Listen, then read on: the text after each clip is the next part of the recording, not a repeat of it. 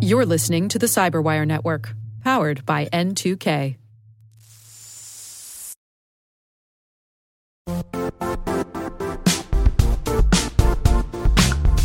Don't struggle to align your organization's cybersecurity with business risk. Get the only solution that goes beyond reacting to threats with vulnerability and risk monitoring. You need the next evolution of MDR, and only Critical Start delivers it. Critical Start doesn't just monitor and respond to threats. They put you in control by detecting suspicious activities, quickly responding to contain threats, and identifying your most critical assets and protecting them against vulnerabilities and exposures. With continuous visibility, expert guidance, and measurable risk reduction, Critical Start has redefined what it means to manage cyber risk.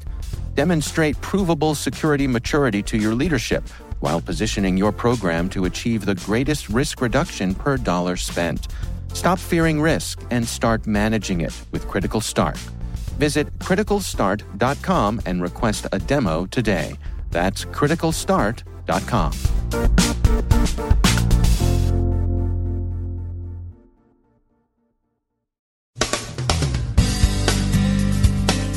It walks, it talks, it reports to Shanghai. Kryptowire finds a back door in some Android phones. Locky ransomware takes a run at the U.S. Army Cyber Command. Crysis ransomware is decrypted. SpamTorte 2.0 is out and it's thinking big. A Trojan may be implicated in the Tesco fraud campaign, and it may have more banks in its crosshairs. And watch out for the Adult Friend Finder themed spam that will follow in the breach's wake.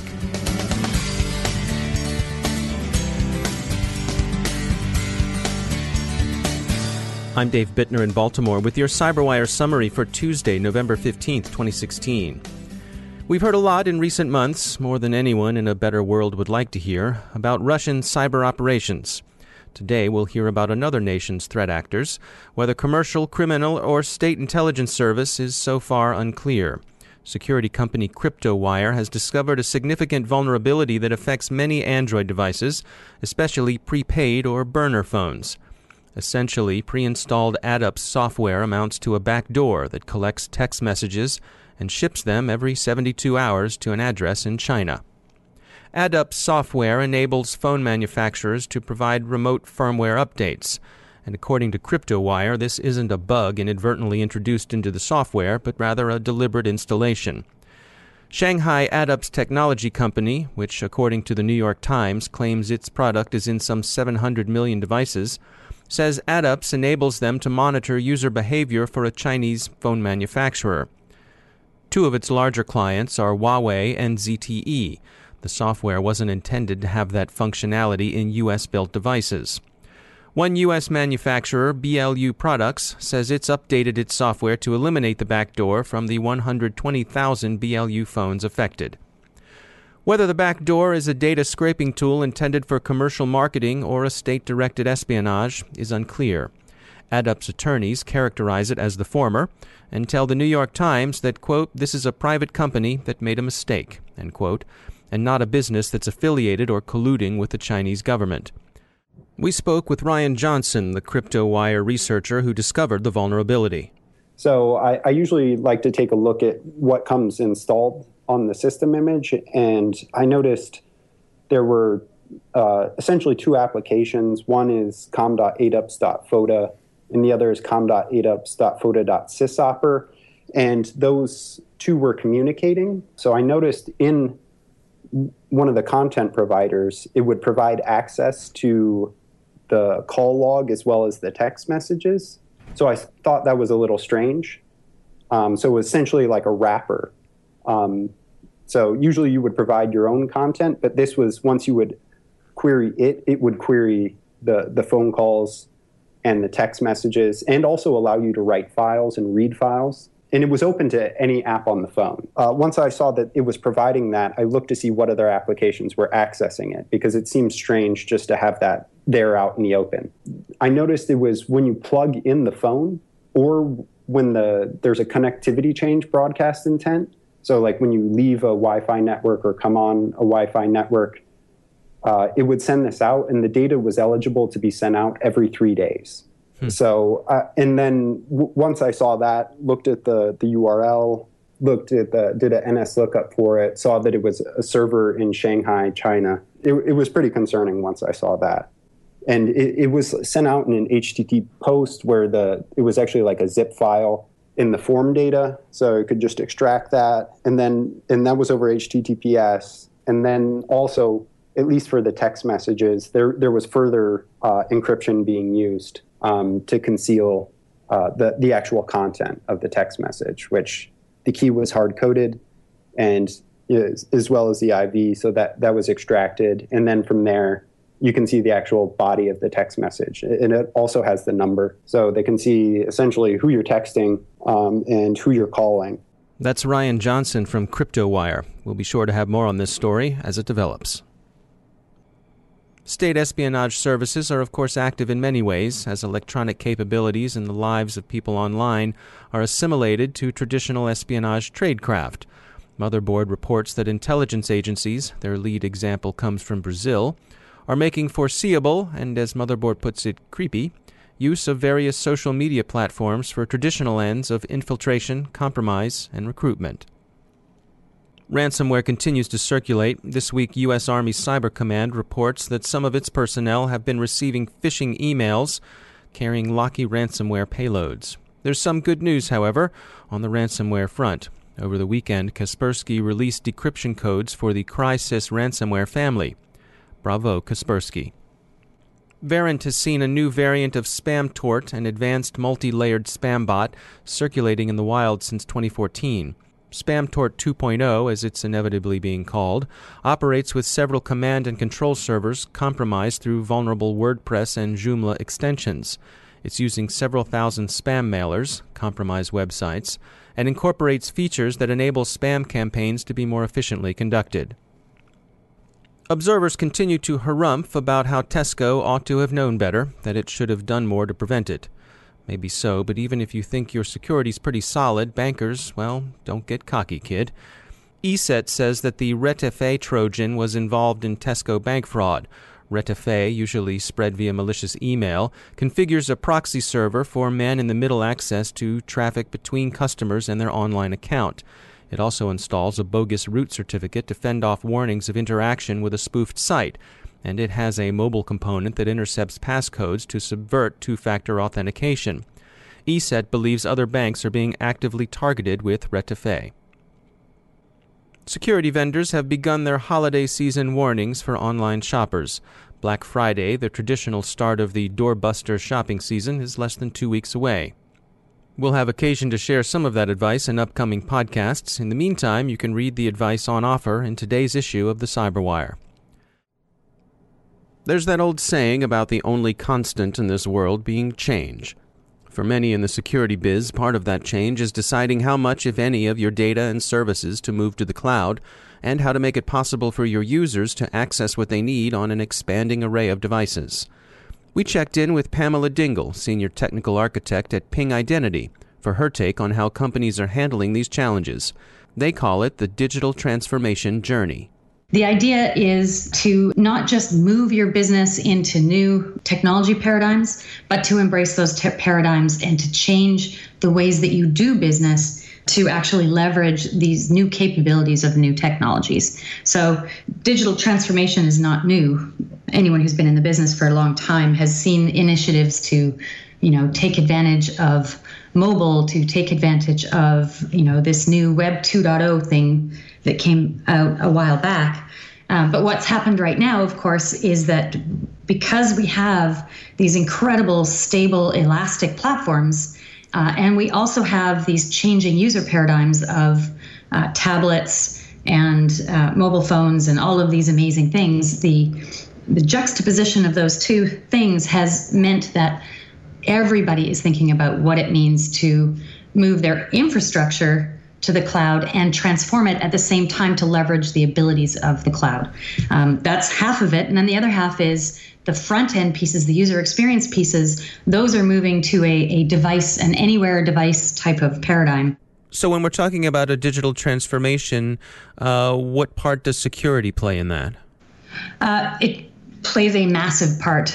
I don't believe that this kind of digital transformation um, would even be possible or advisable uh, except that there is a heightened security awareness today.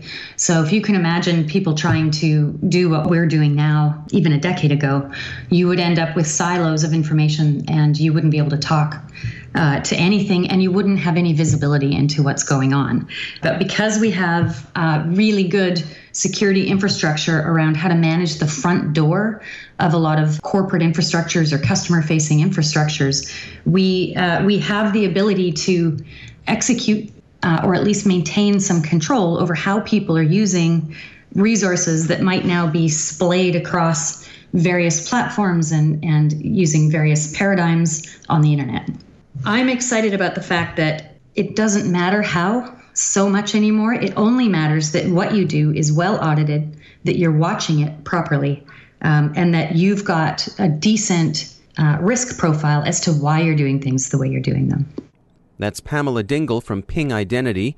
The Digital Transformation Survey report is available on their website. In industry news, Nehemiah Software acquires Siege Technologies, specialists in forecasting attacker capabilities. Finally, a UK court has approved Lauri Love's extradition to the US, where he'll face hacking charges. And if Ash Carter has his druthers, There'll be no 11th hour pardon for Edward Snowden as President Obama prepares to leave office. It's safe to say that Mr. Snowden isn't exactly flavor of the month with the U.S. Defense Secretary. Predictably, adult friend finder themed spam has begun to appear. Warn those 339 million friends of yours who were incautious enough to avail themselves of that service that they'll have other worries soon enough.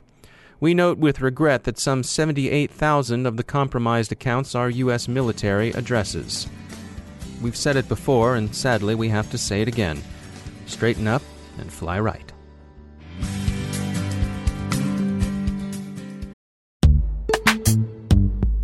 Every day, your IAM tech debt grows. Your multi generational services struggle to work together. Building an identity fabric can fix this. It makes all your identity tooling stronger and allows you to connect any app to any service you want to use with zero coding, zero maintenance, and zero app downtime. Strata's identity orchestration platform separates the identity logic from your applications so you can optimize existing IAM tools and manage them in a single control plane. Now, every vendor, standard, and architecture work together.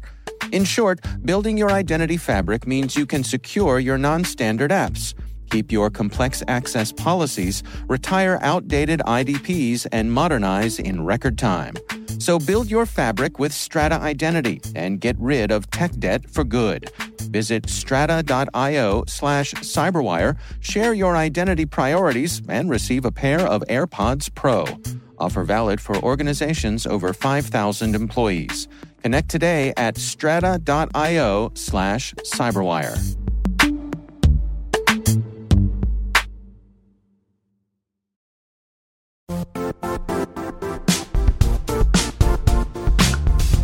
The IT world used to be simpler. You only had to secure and manage environments that you controlled. Then came new technologies and new ways to work. Now, employees, apps, and networks are everywhere. This means poor visibility, security gaps, and added risk. That's why Cloudflare created the first ever connectivity cloud. Visit cloudflare.com to protect your business everywhere you do business.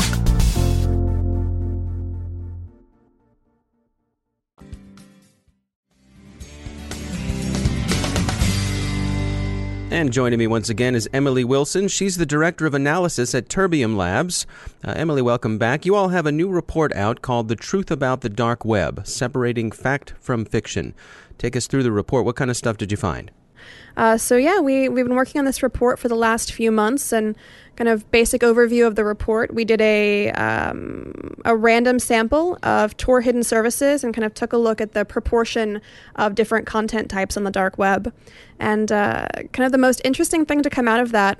Contrary to popular opinion, is that the dark web is mostly legal, to the tune of uh, 55%. We saw, of that 55%, that's made up of both kind of normal legal content and then what we called explicit content, so perfectly legal porn. Uh, and that's just not something you hear about very often. People are quick to talk about how the dark web is a place full of danger and crime and drugs, and that's definitely true. It's just only half of the story. But just because something on there is legal, that doesn't mean that it's not uh, problematic. Potentially, definitely. And I think that's one of the you know, one of the struggles that we have as analysts is looking at material and trying to determine whether or not it's it's potentially damaging. And you know, that can come in many forms, right? So is it is it slander that's technically legal, or do you have someone who's discussing proprietary information that they either shouldn't have access to or that they shouldn't be discussing? You know, that's one of the reasons that we kind of try to remove a lot of the the human analysis from the work that we do and focus on being a data company is to avoid situations where where we may overlook something that may actually be important because unless you're the organization involved, you really don't know what what can be sensitive. And and is that driven by the the fact that a lot of people are are on here anonymously?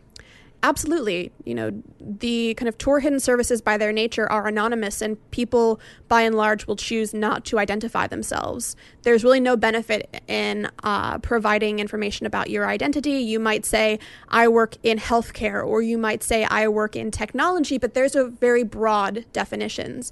Healthcare can be manufacturing, it can be retail, it can be pharma. If you work in technology, you could be doing everything from you know, working um, at kind of a, a, technology retailer up to working on very sensitive kind of technological advancements at, you know, uh, an intelligence institution. And people are quick to build their own reputation, but there is a fine line between establishing yourself as an authority in a space and avoiding giving too much away about yourself. I think a good rule of thumb here is that anyone who wants to go on the dark web and announce that they have a secret probably doesn't unless they are you know you're dealing with people who are more more prolific in this space people who have built up a reputation over time. Someone who says you know take a look at this space at 11 o'clock tomorrow morning you're probably going to listen to them. So it's more subtle than that. It's more subtle. Uh, you know if you need to say that you have a secret do you really have one? Yeah Emily Wilson, thanks for joining us. The report, The Truth About the Dark Web, Separating Fact from Fiction, can be found on the Terbium Labs website.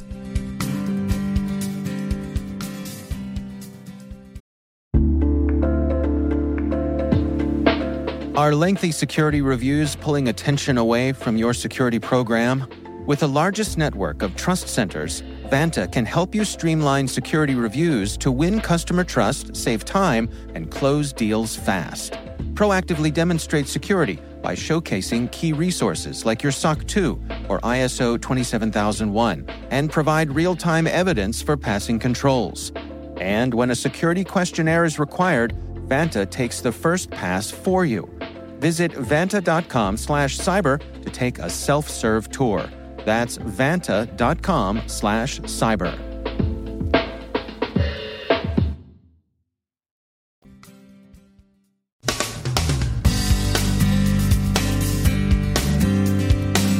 And that's the Cyberwire. We are proudly produced in Maryland by our talented team of editors and producers. I'm Dave Bittner. Thanks for listening.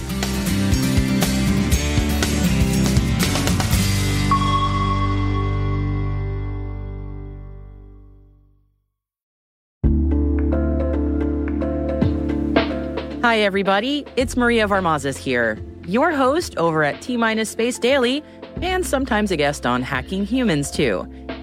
We here at N2K Cyberwire work hard to bring you concise, intelligence driven news and commentary, and we'd like to know how we're doing. Please take a few minutes to complete our audience survey and share your feedback to help us continue to grow and meet your needs. Visit cyberwire.com slash survey. That's cyberwire.com slash survey to get started. Thanks so much for your input as we reach for the stars. It means the universe to us.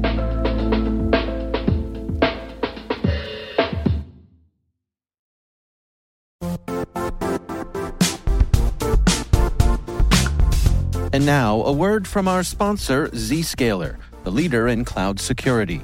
Cyber attackers are using AI in creative ways to compromise users and breach organizations. In a security landscape where you must fight AI with AI, the best AI protection comes from having the best data. Zscaler has extended its zero trust architecture with powerful AI engines that are trained and tuned by 500 trillion daily signals. Learn more about Zscaler Zero Trust Plus AI to prevent ransomware and AI attacks. Experience your world secured. Visit zscaler.com slash zero trust AI.